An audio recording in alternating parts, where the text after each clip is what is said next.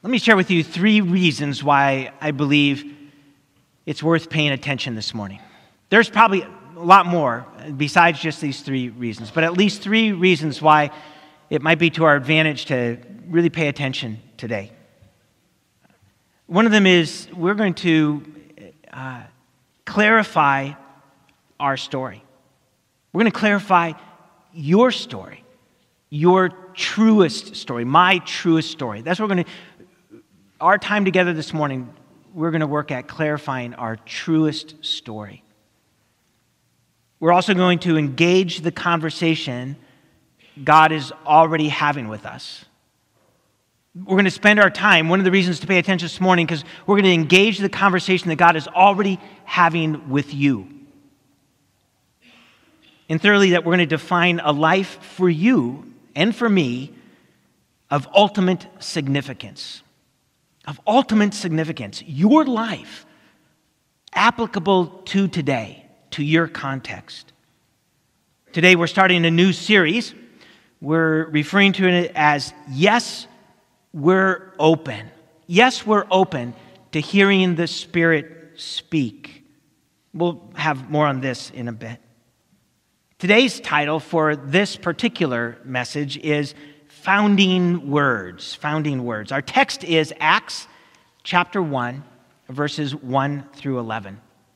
If you open up your Bibles, please, those of you that are participating in worship at home, make sure that you have your Bible available as well. We will put it on the screen. Acts 1, 1 through 11. Hear the word of God. In the first book, O Theophilus, I have dealt with all that Jesus began to do and teach until the day when he was taken up, after he had given commands through the Holy Spirit to the apostles whom he had chosen. He presented himself alive to them after his suffering by many proofs, appearing to them during 40 days and speaking about the kingdom of God. And while staying with them, he ordered them not to depart from Jerusalem, but to wait for the promise of the Father, which he said, You heard from me. For John baptized with water, but you will be baptized with the Holy Spirit not many days from now. So when they had come together, they asked him, Lord, will you at this time restore the kingdom, of, uh, the kingdom to Israel? He said to them, It is not for you to know the times or seasons that the Father has fixed by his own authority. But you will receive power when the Holy Spirit has come upon you, and you will be my witnesses in Jerusalem and in all Judea and Samaria and to the end of the earth. And when he had said these things, as they were looking on, he was lifted up, and a cloud took him out of their sight. And while they were gazing into heaven as he went, behold, two men stood by them in white robes and said, Men of Galilee, why do you stand looking into heaven? This Jesus, who was taken up from you into heaven, will come in the same way as you saw him go into heaven. May God bless the reading of his word. And may God shine his favor on us as we come under his word together. All right, so three pertinent words for our time pertinent, relevant, applicable uh, to our, our situation. Three words gospel, conversation, movement. Let's gather around each of those three words. First, gospel. So here's where we will clarify your truest story. Clarify my truest story, our truest story. Gospel. What comes to mind when you think of the word gospel? Maybe it's gospel music or a gospel church. Maybe the gospel truth. The word gospel comes from two roots, good and tale. It came to stand for good news, a good story, a good report a good tale of good, good news. And so we're using it here this morning to speak of the good news of Jesus, the gospel, the good news centered around Jesus, that Jesus brings into this world, that Jesus is the good news for us. In fact, if we look at the first two verses in our text, verses 1 and 2, we find uh, the author here writing, In the first book, O Theophilus, I have dealt with all that Jesus began to do and teach until the day when he was taken up, after he had given commands through the Holy Spirit to the apostles whom he had chosen. If you're new to Scripture, uh, you may not have made the connection that, that the author of the book of Acts is the same author as the Gospel of Luke. Luke writes to Theophilus, who we might understand to be a, wealthier Christian or a, a person who's probably a patron, before YouTube even, right? Their patron status, empowering Luke to do his investigative work. And so when Luke refers to the first book, that book, the gospel, according to Luke, it tells the story of the good news of Jesus, of Jesus coming into this world Jesus coming of age and, and then setting aside these years of ministry, of where he spoke and he, he taught about the kingdom of God and how he gave his life, that on the cross he died, uh, not just as a result of people's um, uh, desire to get rid of him, but because of a, a grand plan that God had.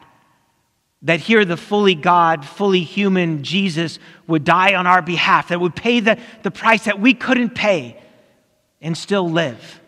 That he died in our stead, and then he was raised from the dead. Acts is then the next part of the story. Acts continues the story after the good news of, of the gospel of Jesus. But Acts doesn't happen. Acts doesn't get written if there's no gospel. Acts does not happen, does not get written if there's no Jesus. The book of Acts is empty without the gospel, the good news of Jesus Christ. No church without gospel. And the gospel is indeed our truest story. God becomes Jesus, the second person of the Trinity. In the beginning was the Word, and the Word was with God, and the Word was God. And the Word became flesh and dwelt among us. God becomes Jesus, God in the flesh, walking on earth, born of the Virgin Mary, growing up, having a ministry where he proclaimed, he taught, he, he demonstrated the kingdom of heaven, the kingdom of God. We've talked about the kingdom of God before, that, that what is true about heaven, Jesus pulls into this world, brings heaven near, the right rule of God near us, defined by his grace and his goodness and his mercy and his righteousness and justice. And so he brings this in, and then he, he gives his life on that cross becoming the propitiation for our sin, the payment that, that needed to be made, that, that allowed for his account to become our account. He took our account onto his ledger and paid the price, and then allowed his ledger, all righteousness, to become our account. Jesus, fully God, fully human.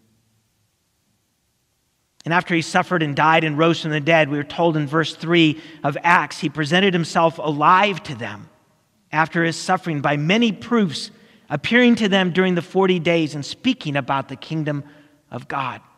This is good news. Death has been conquered. Jesus is alive. Um, and at that time, still in the world, ministering and proving. This is the founding story of the church. It's the originating story. It's the, it's the story that gives life to the church, and it is the founding story of every Christian. There is no church without the gospel. There's no reason to gather. There's no hope in Christianity without the gospel of Jesus. In love, God came near. Jesus paid for our sins. He conquered death and in him we have life. And in him the church has life. So, church, this is your story. Christian, this is your truest story. We do have competing stories. We experience those competing stories every day.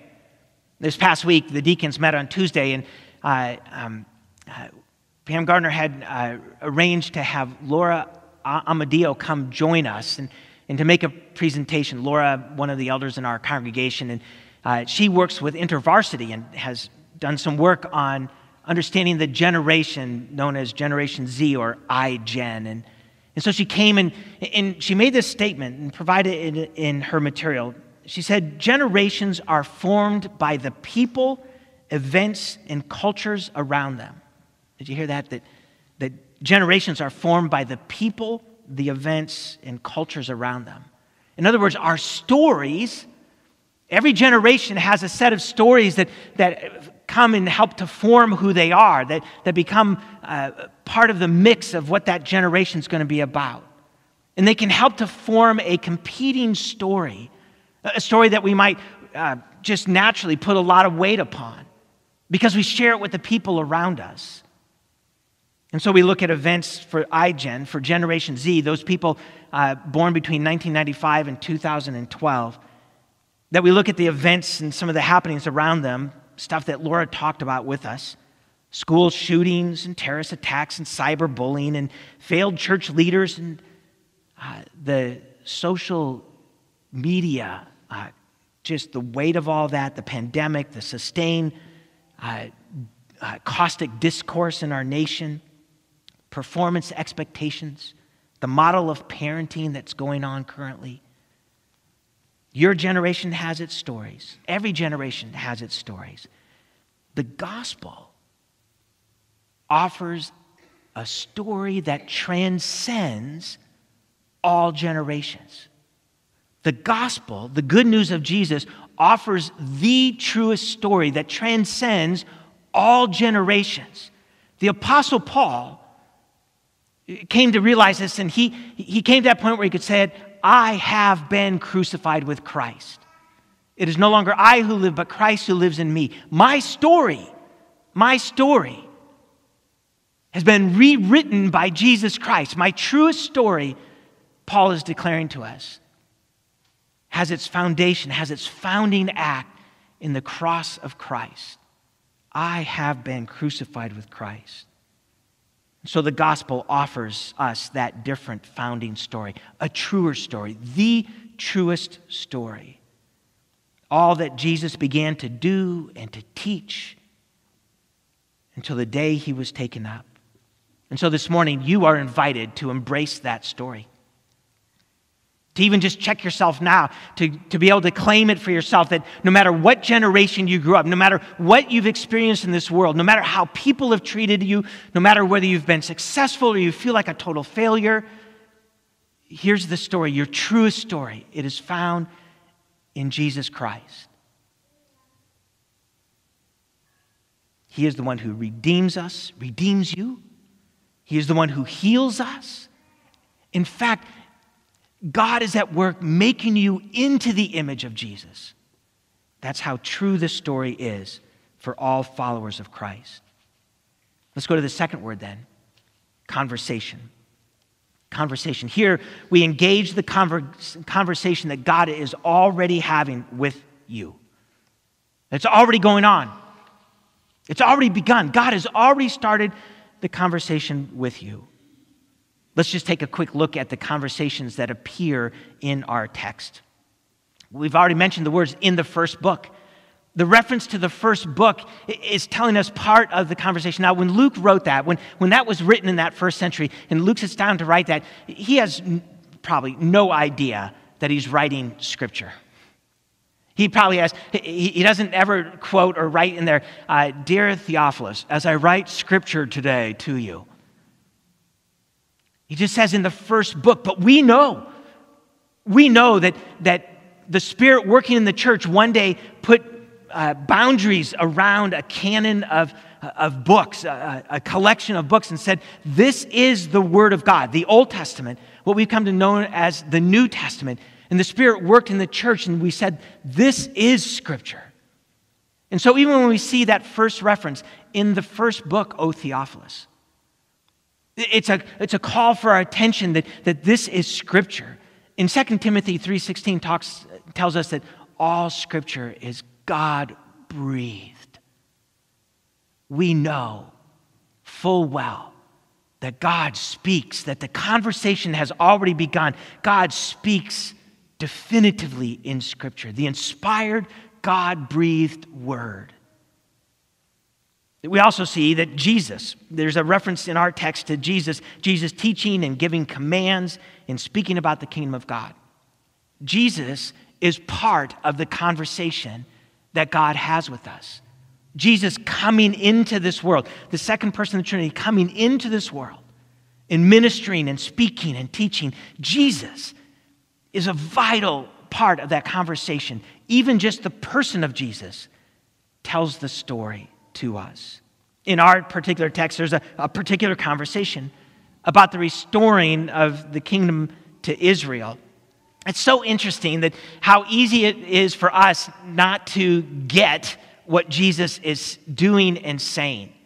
Because even here, after having spent all that time with Jesus during his earthly ministry, the disciples miss it altogether.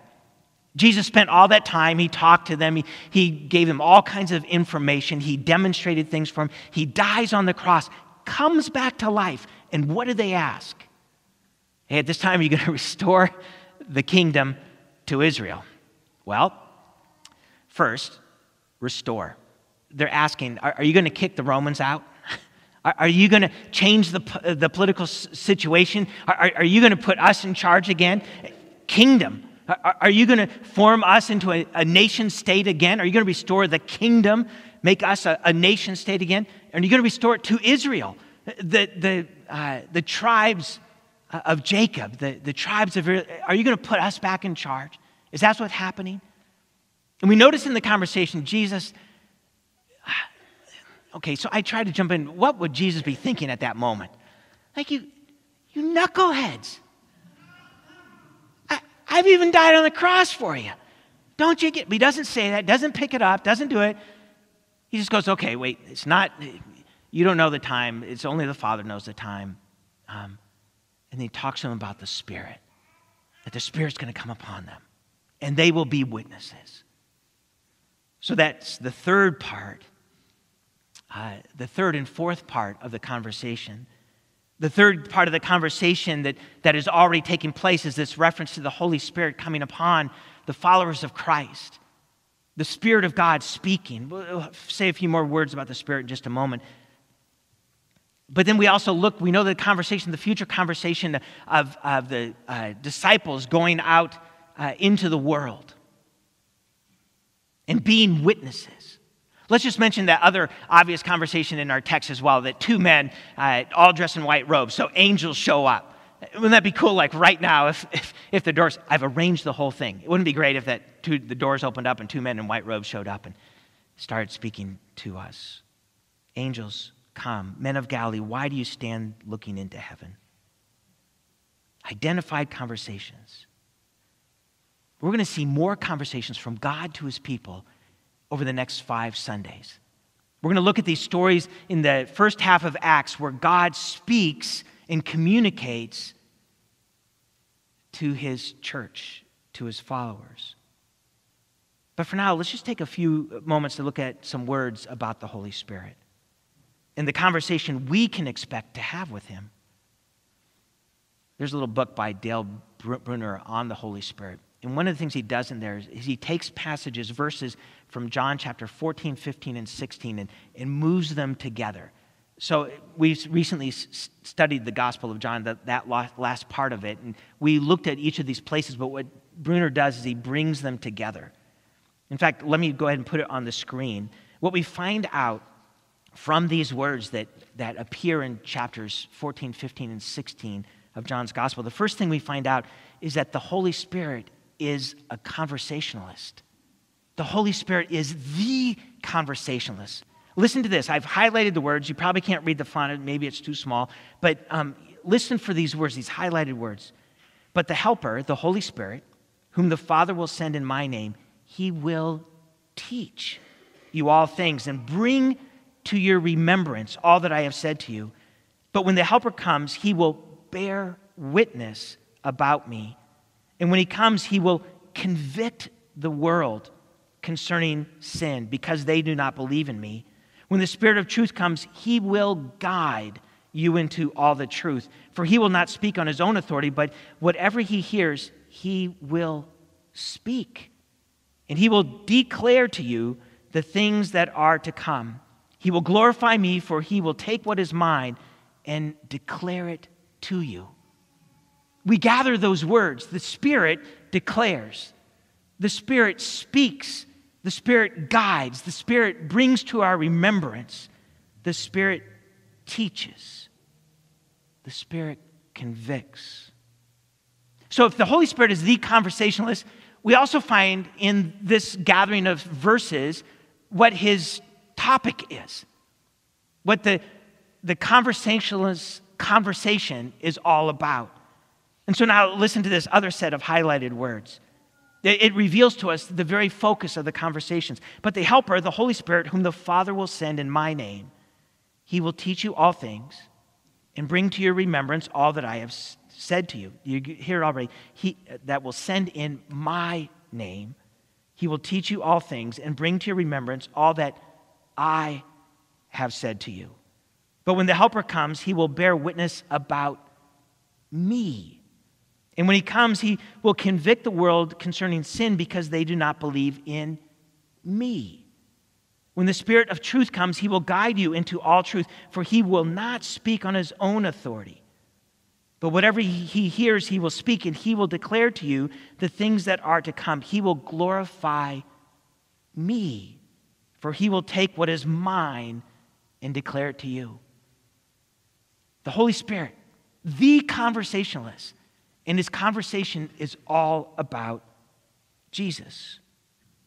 The Spirit is all about the gospel, the good news of Jesus Christ.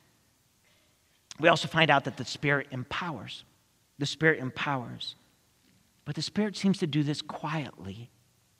Uh, I mentioned that book by Bruner. He actually refers to the Spirit as the, the shy member of the Trinity. And he says it's a shy, shyness of deference. Let me change the word up a little bit.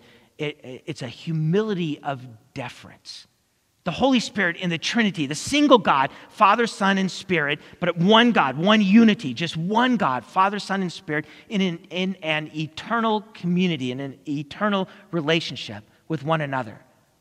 And we find that the, the Spirit does not draw attention to the Spirit's self, but shows up and empowers in quiet ways. It's a way of deference to the glory of the Father and the Son. This shouldn't come as a surprise. We know that Jesus operates in humility. In fact, when Paul's writing about humility, he, he encourages us to adopt the way of Christ, who did not consider equality with God something he had to hold on to. But he took the form of a servant instead, and he, even to the point of dying on a cross. So Jesus has a humility of suffering and sacrifice, and God the Father has a humility. We could look at the Old Testament and the New Testament, and we look at this patience, this humility of patience, of waiting, of being open, and keep sending servants toward us, prophets toward us.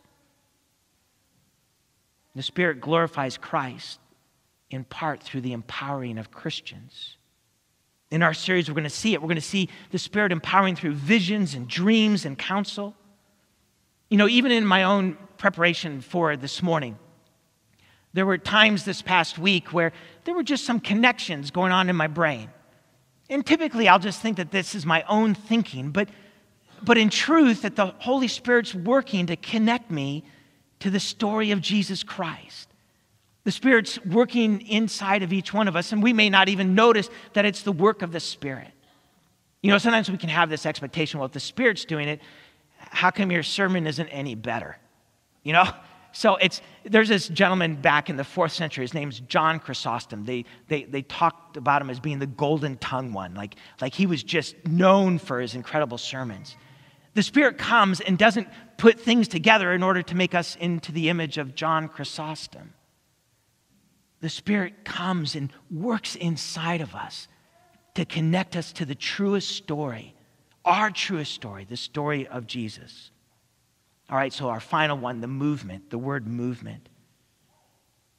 Here we embrace a life of ultimate significance. In our text, maybe you already picked up on the movement that had been taking place. There's the movement of Jesus' life. In the first book, O Theophilus, and he starts telling about what Jesus did. Jesus moved into this world. And we know that in the relationships Jesus had, he moved toward people. He moved toward hurting people and people that were disenfranchised and had been left out, who, who were more powerless. He moved toward people. We know that Jesus, he also um, moved toward the cross. And from the cross, he was moved into the tomb. And then by the hand of God, he was moved to rise again. We know in our text, we're told of the movement of Jesus in the ascension, that he goes to sit at the right hand of God the Father Almighty, to that place of authority. And then we're told in our text that there's the movement of Jesus to return, to come back to this world, and to make all things new at that very time that God has appointed. We're shown that the, there's the movement of the Holy Spirit. Jesus says, listen, the Holy Spirit's going to come upon you. It's going to come to you. We're told elsewhere in Scripture that we become the temple of the Holy Spirit. The Spirit moves toward us to dwell in us in response to the gospel. And then there's the movement of the disciples. The movement of the disciples. Their movement, too, in response to the good news of Jesus. First, Jesus tells them to wait. Verse 4 Wait, wait, wait here until the Spirit comes upon you. In other words, church, don't try to do this on your own. Church, don't try to just gut out faith. Rely on that conversation. Let the conversationalist come to you and let the conversationalist come and speak to you and focus on Jesus Christ. That the power of that conversation, the power of the Spirit working in and through you, to give witness to Christ. This is the story of our ultimate significance. This is the, the movement of our ultimate significance that we would then move out from Jerusalem and Judea and Samaria. So, the place right around Jerusalem for us, it would be moving out from Peoria and central Illinois to the very ends of the world that we would move we can say then we are on a mission from God. We're on a mission from God. And the gospel is our message that everyone can have their truest story, the one that Jesus wrote on the cross. And we can trust that, that the gospel, which is the very essence of the mission, that God will use that in the lives of others we know that on this mission, the Spirit's conversation is our power, and that we move toward others, and that moving toward others is our direction. Gospel, conversation, movement. I want to change things up just uh, a bit here. This is not just a path for us as individuals, but this would be a path for us as a church that as a congregation we will grow in the gospel. That as a congregation we will grow in engaging the conversation that God has already begun. And that as a congregation we would grow in moving toward those to whom we have been sent. And for this purpose, we have a devotional tool that we've developed for the next five weeks. In part, it's for your own journey. In part, it's for your own journey, and, and that you could make use of this devotional tool, that it's part of your own faith formation. But that we're, we would ask of you to also embark on the journey on behalf of the church, for the congregation's formation. Just like the early church, that we would listen and that we would hear and that we would courageously obey together. This is all part of our what's next. We've been talking about, we're asking God, what's next? And this is the time where we're asking the congregation to spend time before God in silence and, and in listening and, and, and, and, and openness, saying to God, Yes, we're open to whatever you would want to say to us. Yes, we're open to hearing the Spirit speak. We've um, made this devotional into a hard copy and it looks like this. It's got a number of pages in it, and, And they are available on the table outside these doors. And if you're a hard copy paper and pen type person, please pick up one of those, one for each person, and make use of that. Some of us like to use our phones or our computers. If you look on the announcement sheet this morning under news and notes, you'll see a QR code. And all you have to do is take a quick picture of that with your phone, and you can download the PDF. It's a fillable PDF, and so you could use that instead. If you're on your uh, computer at home, and, and you can go to the top of our website, and there will be a link to the fillable PDF, and, and you can use it on your computer. Let me do a quick little walkthrough on what is involved with the devotional. Every week for the next five weeks, between this Sunday and the last Sunday of the series, we're going to give you five, uh, uh, five days worth of devotionals. And so, a total of 25 days of devotionals for the five weeks. And here's what we would encourage you to consider doing each of those days that you would set aside some time, maybe 15 minutes. It can be longer, but it can be done within 15 minutes. We encourage you to follow a pattern where you settle yourself, where you would calm, become calm and quiet, that you would center yourself on Christ. It's just, you know, it's, it's not a mysterious thing. It's just putting away distractions. I'm here. I'm not rushed. I'm going to be present for the next 15 minutes. We can pray in our prayer that we would acknowledge God's goodness, that, that Jesus is our truest story, that we would submit to that story, that we would say to God, I am open. Lead me. We'd spend a little time reading the Bible. Maybe you already have some Bible reading that's going on in your life. You're welcome to do that. We'll put a little Bible verse in a circle on the page, and you can reflect on it if you uh, would like. And then that you would set just a few minutes aside two minutes, maybe five minutes, maybe eventually 10 minutes, but just at least two minutes, just in silence. God may use the time to, to keep that conversation going with you. Maybe the Spirit might link you to part of the story of Jesus that you hadn't thought of in a while. But our job is not to control whether God speaks or doesn't speak. Our job is simply to be present with God. And maybe, maybe even in our presence, it just starts to open up our heart and our mind. And it could be later in the day, or maybe 13 days in the future, or maybe 13 months in the future, or sometime where God uses that openness and directs, brings a word, provides a vision, fills us with a dream, sends a couple of angels. After we spend time listening, that we would pray and give thanks to God and that we would commit to remaining open throughout the day. And then we provide a little journal space just to write down some notes. Describe your, your experience, what you heard or, or what, what, how you felt or what you said. You could write down, boy, I didn't sense anything today. It felt really dry, but I'll try again tomorrow. Maybe you'll write down, you know, there was just a word of love that came to me. I just felt love. Or, or maybe you might write down, as I was spending time in silence, two guys showed up in white robes and they began to speak to me. It was incredible. At the end of every week, at the end of those five entries, there's going to be a, a, space for you to capture the whole of the week and just to make some extra notes about the week and to reflect back. Because maybe God spoke to you outside of your quiet times.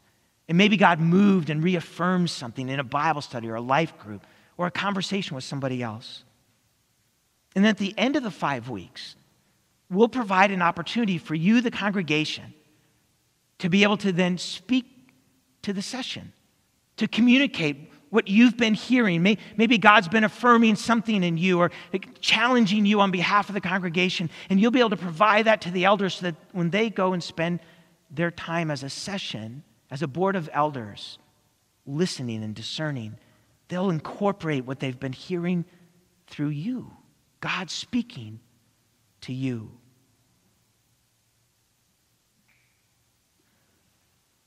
We know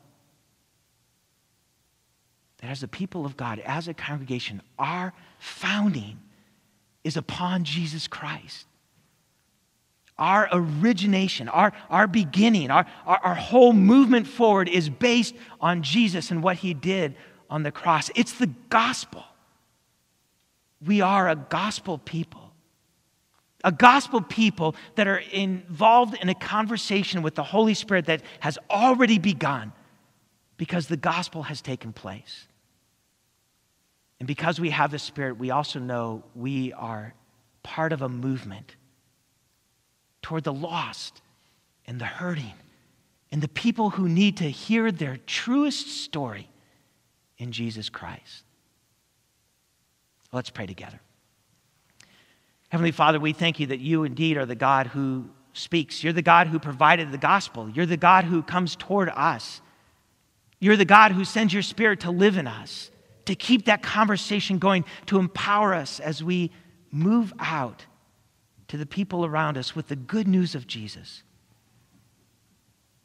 God, would you be at work in our midst, in our congregation, in our quiet times? May all this be to your glory. God, may you find in us an openness, an openness to hearing the Spirit speak in our midst. To you be all the glory. We pray this in Christ's name. Amen.